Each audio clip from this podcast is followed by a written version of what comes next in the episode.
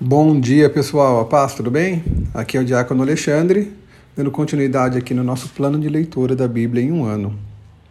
Hoje nós estamos lendo os capítulos 17 e 18 do livro de Josué e também o Salmo de número 57. Na leitura de hoje, seguimos com a divisão das terras entre as doze tribos de Israel. No capítulo 17, vemos a parte ocidental que foi entregue à meia tribo de Manassés Lembrem-se que a outra metade dessa tribo já havia recebido a sua parte do outro lado do Jordão, antes de que eles atravessassem o rio para conquistar a terra prometida. Os líderes da tribo de Manassés dizem duas coisas para Josué. Primeiro, que a terra não era grande o suficiente para eles, e também que o povo que habitava lá tinha carros de guerra com rodas de ferro e eram fortes demais. No versículo 18, lemos a resposta de Josué sobre esses pontos trazidos por ele. Josué diz assim: Os bosques da região montanhosa também serão seus. Abram todo o espaço que desejarem e tomem posse dos seus limites mais distantes. E embora os cana cananeus dos vales sejam fortes e tenham carros de guerra com rodas de ferro, vocês conseguirão expulsá-los. Que confiança é essa, minha gente? Josué mostrando para o povo que Deus estava ali no controle e ninguém poderia segurá-los. No capítulo 18, vemos a distribuição do restante da terra para sete tribos que ainda não tinham recebido parte da sua herança. No versículo 3, Josué questiona os israelitas: Até quando vocês vão esperar para tomar posse do restante da terra que o Senhor, o Deus de seus antepassados, lhes deu? E então eles enviaram três homens de cada tribo para reconhecer, mapear e dividir a terra entre as tribos restantes.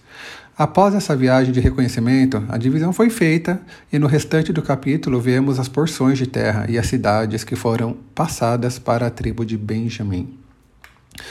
No nosso salmo de hoje, lemos mais um lindo texto do rei Davi, em uma ocasião onde ele fugia do rei Saul. Vemos que o refúgio de Davi está em Deus para quem ele pede misericórdia, ele pede esconderijo, e de onde ele espera o socorro que vem do céu.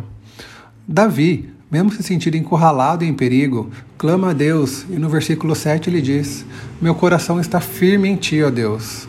Ah, pessoal, que coisa mais linda. Que lição, meus queridos. Porque muitas vezes, por muito menos do que isso, nós nos afastamos de Deus, nós culpamos Deus pelas coisas que acontecem em nossa vida. Mas, pessoal, que a gente possa usar esse exemplo do rei Davi um homem segundo o coração de Deus, que nos momentos de dificuldade ele sabia para quem recorrer e ele permanecia com seu coração firme na rocha, que é o nosso Senhor. Então vamos orar. Deus, muito obrigado por esse dia, Pai, muito obrigado por, pela chance de compartilhar mais essa devocional. E que o Senhor nos ajude, Pai. Primeiro, da, da gente não apenas ficar sentado, Pai, esperando as bênçãos, mas que a gente possa, sim, ó Pai, nos movimentar, que a gente possa, Pai, correr atrás das promessas que o Senhor tem para nós e que a gente possa, Pai, principalmente correr atrás de, das almas perdidas, Pai, que tanto precisam ouvir falar do Seu Evangelho.